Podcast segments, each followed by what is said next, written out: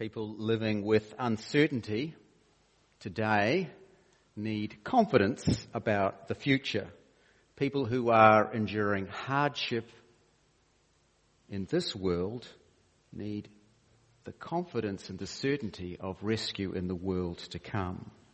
And we've been looking at uh, this book, and we looked last week at chapter 6 and this unfolding story of history. Uh, from the throne of heaven, the Lord Jesus initiates the opening of the scrolls of God's plans for the world. Uh, now that Jesus, as the Lamb of God who was slain, is seated on the throne, we are now in the last days. The climactic event of all history has taken place through Jesus' death and resurrection and ascension to the place of all power and authority. In a sense, everything after that pinnacle moment on the cross, everything after that marks the beginning of the end.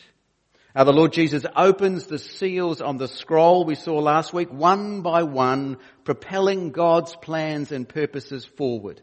Each seal unleashes a, a dimension of God's judgment on the world. The, the four horsemen let loose war and mayhem, violence and murder, scarcity and famine, plagues and death. And in the midst of all those judgments, there's persecution and martyrdom for the people of God. And ultimately, the sixth seal will one day bring the full force of God's wrath. Uh, it, it's a scene of cosmic disruption. The sun, the moon, the stars, mountains and islands roll away. And all the people of the earth, great and small, who have spurned the gospel, hide away in caves and want the rocks to cover them and hide them from the wrath of the Lamb. And chapter 6 finishes with these words, For the great day of their wrath has come, who can withstand it? Uh, chapter 6 is a terrifying picture of punishment being unleashed on this world as the Lord Jesus executes God's justice on this world. And chapter 6 plays out what happens to people who are hostile towards God. Of course, the question is, but, but what about God's people? What about the Lord's people? What about Christian believers? What will happen to God's faithful people? And we get a vision of what will happen uh, to God's people in chapter 7. Uh, one of the movies currently enjoying some box office success is Oppenheimer. I haven't seen it, uh, but it's written and directed by Christopher Nolan. Uh, he is an English director famous for movies not only where he tells the story in a kind of sort of non-linear way, but he, but he also incorporates sort of time-bending elements that are experienced by the characters uh, themselves. So uh, the movie Inception. It's an espionage plot happening inside the mind of someone who's dreaming about themselves, having a dream, and how time slows down in the dream world. Or the movie Tenet where spies and terrorists are literally moving past one another, fighting one another as one goes backward in time and one goes forward in time.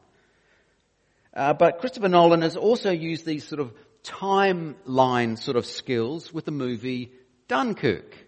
Uh, it's a retelling, famous story of the 300,000 plus British soldiers rescued from the French coastline as the German army crushed Allied forces in 1940. And the way that Nolan gives his account of Dunkirk is by weaving together three storylines. But they operate on different timescales. So we have a week on the land, a day at sea, and an hour in the air.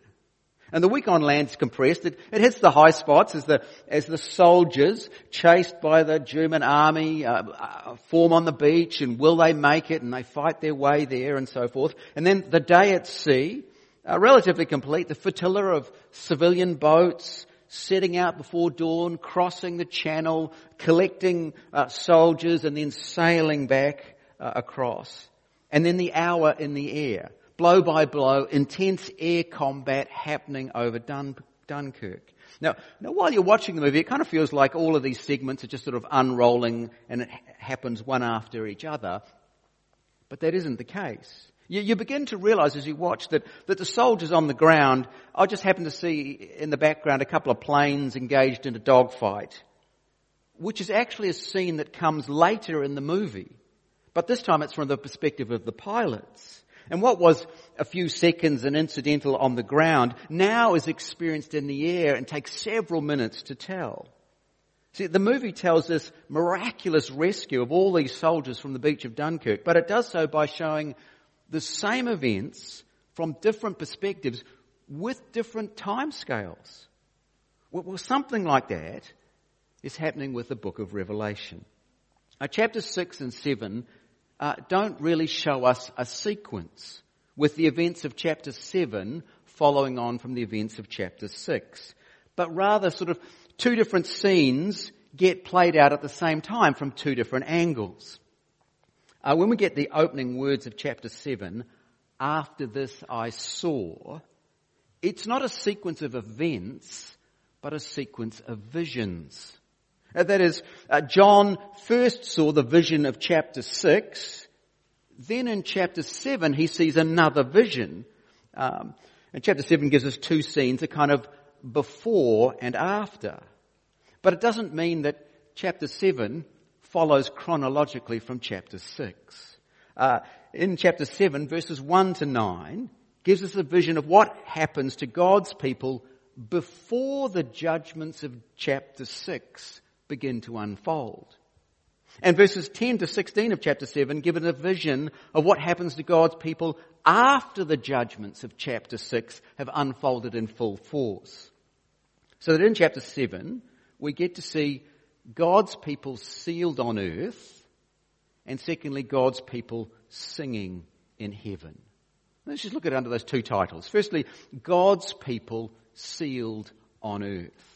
Uh, chapter 7, verse 1. After this, I saw four angels standing at the four corners of the earth, holding back the four winds of the earth to prevent any wind from blowing on the land or the sea or on any tree.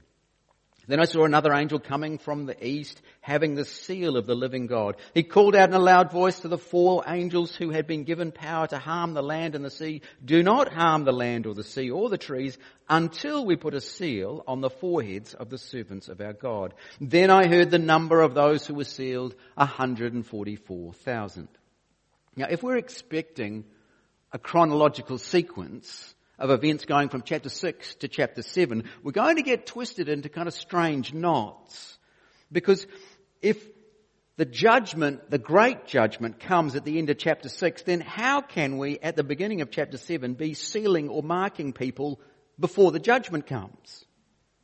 And it's that kind of chronological mismatch that leads some Christians, I think, to, to construct this complicated sequence of end times events but the simplest way to understand this material is not to assume that everything presented to us is in chronological order. It may be in the order of the visions that John sees, but that doesn't mean that the visions are in chronological order of how things will happen. Now, chapter 7 seems to be an alternative view, a different perspective, a, a variant angle of events uh, that have unfolded uh, in chapter 6. See, judgment is coming in chapter 6, but before that happens, the four angels who will unleash the winds on the earth. Well, last week we looked at the four horsemen, and we looked at Zechariah 6. And we, if you go to Zechariah 6, you'll see four horsemen and four spirits, or four winds, or four breaths, because it's the same word, wind, breath, spirit.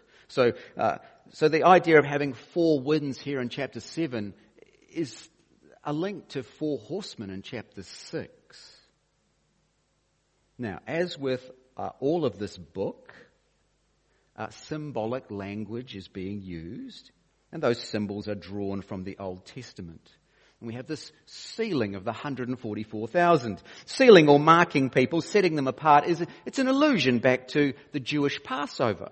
You know, when God's people were slaves in Egypt, it was God's intention to rescue them. The Pharaoh, the king of Egypt, refused. No, he's not going to let those people go to freedom. And so God sent various devastating plagues on the Egyptians. Last plague, the most devastating, the death of the firstborn at midnight. But before that plague came, before the destroyer passed through the land, God's people were instructed, have a meal of roast lamb. And when you kill that lamb, take some of its blood and put it on the doorpost to mark out those who should be protected and kept safe. It was a marker. It said, one of God's people lives in this house. Don't touch this house when the judgment comes. It's an image that Ezekiel uses in chapter 9. Again, uh, God's people marked out. It's language that the apostle Paul uses of Christians in Ephesians 1. And you also were included in Christ when you heard the message of truth, the gospel of your salvation, when you believed. You were marked in him with a seal, the promised Holy Spirit, who's a deposit guaranteeing our inheritance until the redemption of those who are God's possession to the praise of his glory.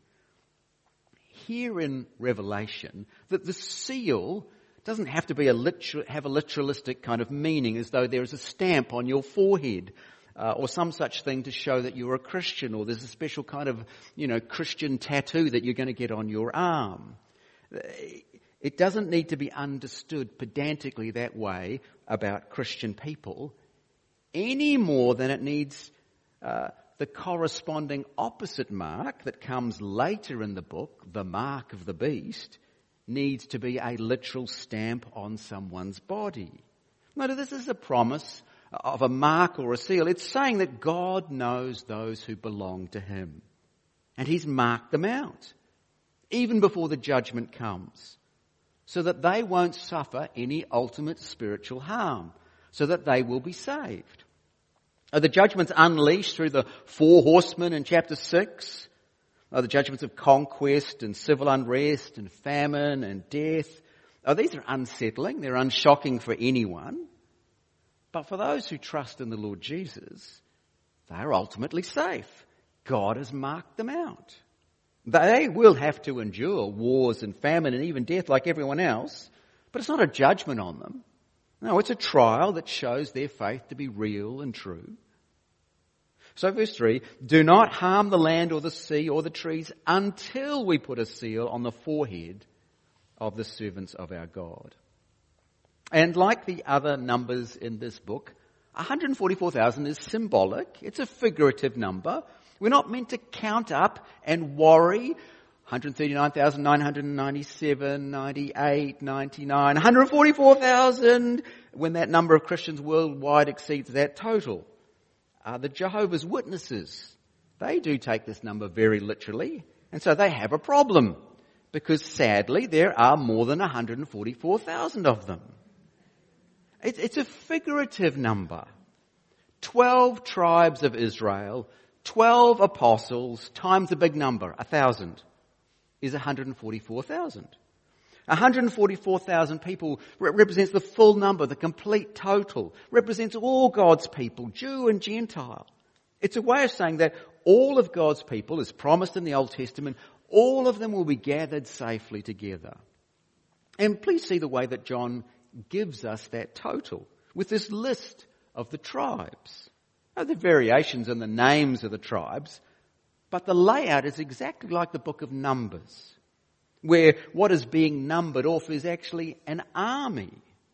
God's army preparing to go into the promised land. Which is kind of fitting when the, each of the seven churches in chapters 2 and 3 are challenged to be victorious. Believers are to fight the good fight. How? Well, remember this fifth seal in chapter 6, I saw under the altar the souls of those who'd been slain because of the word of God and the testimony they had maintained. Or again in chapter 12, they triumphed by the blood of the Lamb and by the word of their testimony. They did not love their lives so much as to shrink from death. See, God's people are sealed. They're marked out for ultimate rescue but God's people will have to engage and endure the spiritual battle by being faithful to Christ, no matter the cost. Now, we live in a world experiencing judgment. The four horsemen, the four winds, they're bringing war and unrest and scarcity and death as pointers of a coming final judgment, the sixth seal that's on its way. And Christian people like us need to live and persevere through a troubled and painful world. But we do so with the knowledge that the Lord Jesus knows who are His. He's marked us out. He's numbered us off. He won't lose one of his people. So keep going.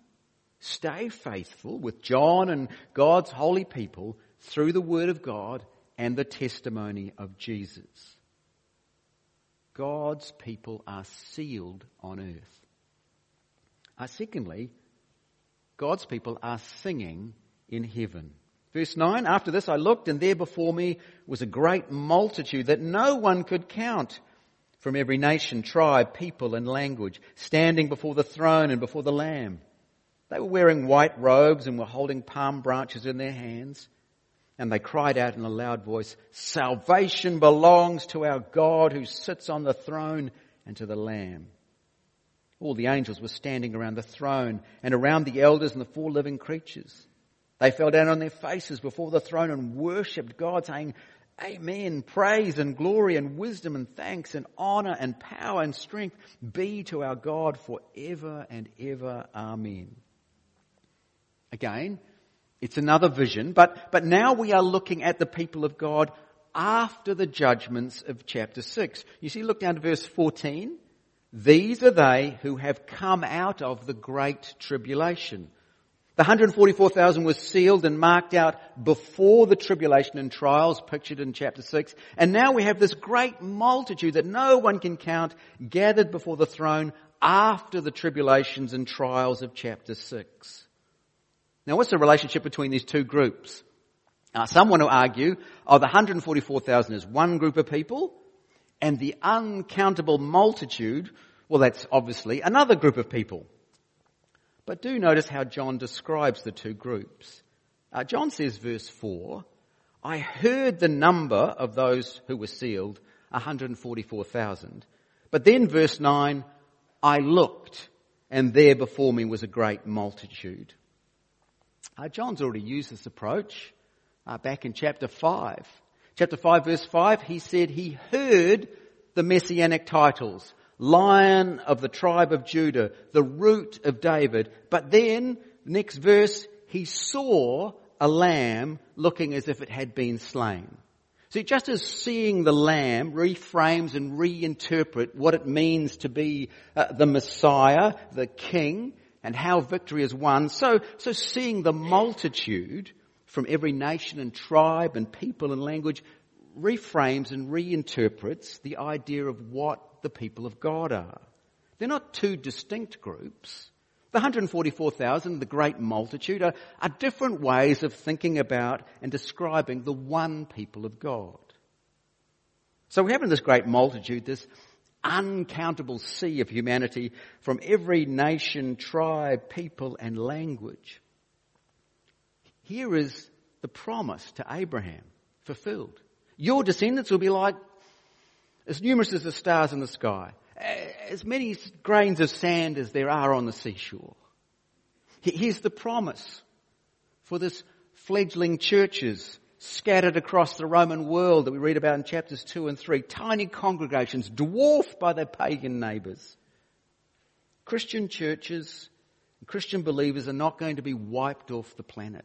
No, no. On the last day, there'll be this overwhelmingly massive number of believers welcomed into eternal glory.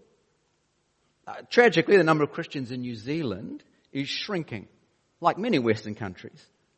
But globally, oh, the gospel is advancing in leaps and bounds. More and more people are becoming Christian. Revelation 7 tells us that Jesus really is building his church. And what a church it is. Believers from every nation, tribe, people, and language. Uh, two quick observations just about that, that every nation, tribe, people, and language. Our first one, the people of God are not going to be transformed into sort of one indistinguishable group of carbon copy people. Heaven is multicultural, multilingual, a multi-ethnic reality. We don't shed our culture like a skin when we enter heaven. A biblical truth is not monocultural. The Bible's written in multiple languages, uh, in multiple cultural contexts. God doesn't finally make his home in any one of them. Oh, the dominant culture where we live now, white, Western. That is not the dominant culture of heaven. It's just one of many. And there'll be no place in heaven for any cultural imperialism, so there should be no place for it on earth now. Second one, uh, biblical truth is transcultural. That is, any and every culture can receive the gospel, express it in their own language and customs, and yet there's only one true gospel.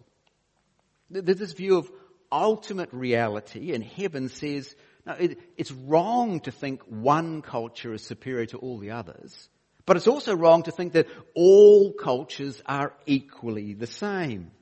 See, the message of the Bible will affirm some aspects of all cultures and challenge some aspects of all cultures. Now, the gospel will find a home in all cultures, but the gospel will also transform with it from within each and every culture. The vision of heaven being, uh, being filled with those who come from every nation and tribe and people and language should give Christians a true and better understanding of what it means to live in a multicultural society. Well, John goes on and says to, of this great multitude, verse 9, they were wearing white robes and were holding palm branches in their hands, and they cried out in a loud voice, Salvation belongs to our God who sits on the throne and to the Lamb. There is celebration in heaven. There is singing because the sealed and marked out people of God have come safely through the ordeal of judgment on the earth. Verse 13, and one of the elders asked me, These in white robes, who were they and where did they come from? I answered, Sir, you know. And he said, These are they who have come out of the great tribulation. They've washed their robes and made them white in the blood of the Lamb. Uh, that is a bizarre picture. That you could wash clothes in blood and they would come out dazzling white and clean. Uh, but this this is a vivid image telling us that the only way to be safe on the final day is to be washed in the sacrificial blood, the, the sacrifice of Jesus, the Lamb. The same Lamb who was angry when his offering of forgiveness was, rejected and thrown back in his face at the end of chapter 6, the same Lamb is able to save and forgive and wash those who put their trust and hope in him. He washes them by his blood. It won't do anything for a white shirt, but it'll do wonders for a guilty conscience, for a darkened soul, for a debt of sin before God. There's nothing a washing liquid can do for my moral wrongs or my spiritual failures. There's no, nothing that laundry detergent can do to rescue me from the judgment day. But what if there was a way of washing you on the inside, in your heart and mind and soul, so that you would be accepted by a holy God. Well, there is a way, says the book of Revelation. The blood of the Lamb, the sacrifice of the Lord Jesus, the crucifixion of Christ 2,000 years ago, the sinless man who took our place, bore our punishment. This is the way to be safe before Almighty God. And in contrast to the terrors of chapter 6, what we have in chapter 7 is a picture of safety and security and singing for all those who are trusting in Jesus. Verse 10, and they cried out in a loud voice, salvation belongs to our God who sits on the throne and to the Lamb. There are no new ideas here that we can't really find elsewhere in the Bible. It's, it's really a very simple message. Life is tough the signs of judgment are already at work in our world, pointing us toward a day of final judgment. But forgiveness is possible today through Jesus. It's just a simple Christian message, but, but told in vivid, fluorescent, technicolor imagery. And as part of coming to the terms with the book of Revelation, it's important to see that chapter 6 and 7 are, are two panels that go together. Chapter 6 finishes with the, the great day of judgment. It doesn't have the colourful descriptions that we'll see later, but, but this is the punishment of hell. And chapter 7 finishes with the great multitude gathered around the throne of God. It is the people of God in heaven. Now, as we go on in this book, we will travel down these two paths again. One that finishes in hell, one that finishes in heaven, repeatedly. As you just turn uh, to chapter 21, and uh, we get the same scene that we find in chapter 7. God united to his people. In chapter 7, the, the focus is on are the people going up to heaven, so to speak, to be with God. But in chapter 21, the focus is on God coming down from heaven to be with his people.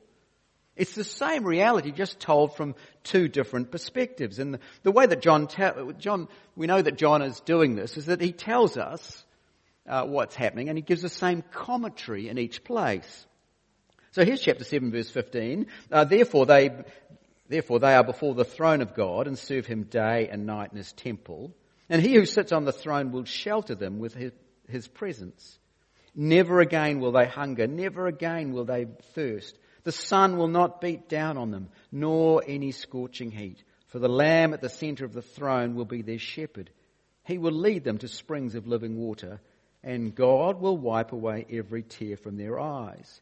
And then chapter 21 verse 3, and I heard a loud voice from the throne saying, Look, God's dwelling place is now among the people, and he will dwell with them. They will be his people, and God himself will be with them and be their God.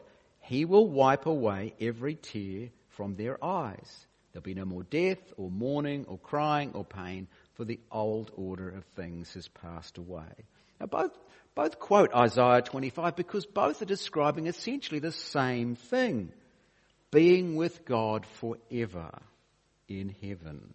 Now, I know some of you have mental blueprints of uh, how the world should end, and it's tempting to trust the blueprint and then you sort of cut and paste bits of Revelation to go where they go on the blueprint. What we're trying to do is just read the book of Revelation on its own terms. We want John to tell us how it should be read and understood. And after seven chapters, I think how John has directed us is, is relatively clear. As we push further on, it's going to get a little bit more complicated, but so far, I think the message is reasonably straightforward. For the first readers, for the believers that uh, we see in the seven churches, representative of all, that the vision is designed to comfort them. For Christians experiencing persecution in their world, it was a comfort for Christians experiencing great persecution today in Iran or northern India or Nigeria, here is a passage that is of great comfort. For anyone pressured to turn away from the truth of the gospel or who are enduring hardship because they are living faithfully for the Lord Jesus, we all need to know that there is a God on the throne. We need to know that suffering is not endless. No, no, it, it will be limited. We need to know that judgment is certain. There will be justice on the last day. We need to know that God will keep his people safe, ultimately. And we need to know that the Lord Jesus is in charge and that there is a glorious future. Verse 17, for the Lamb at the center of the throne will be our shepherd. He will lead us to springs of living water and God will wipe, wipe away every tear from our eyes.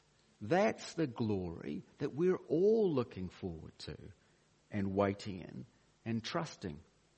And so we will serve the Lord Jesus as we look forward to that day when we will sing before Him. Let's pray together. Father, we want to give you thanks and praise that you tell us where we're going. You, you give us a, a vision of the future. And it is wonderful and glorious. Fill our hearts with praise and thanks. Help us to join in today the song that we will sing on that great day. Help us to persevere through trial or hardship or difficulty, knowing that we are marked out, we're sealed, we're protected.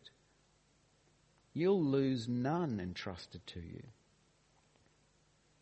and help us to take this message of hope to a desperately needy world. For Jesus' sake, Amen.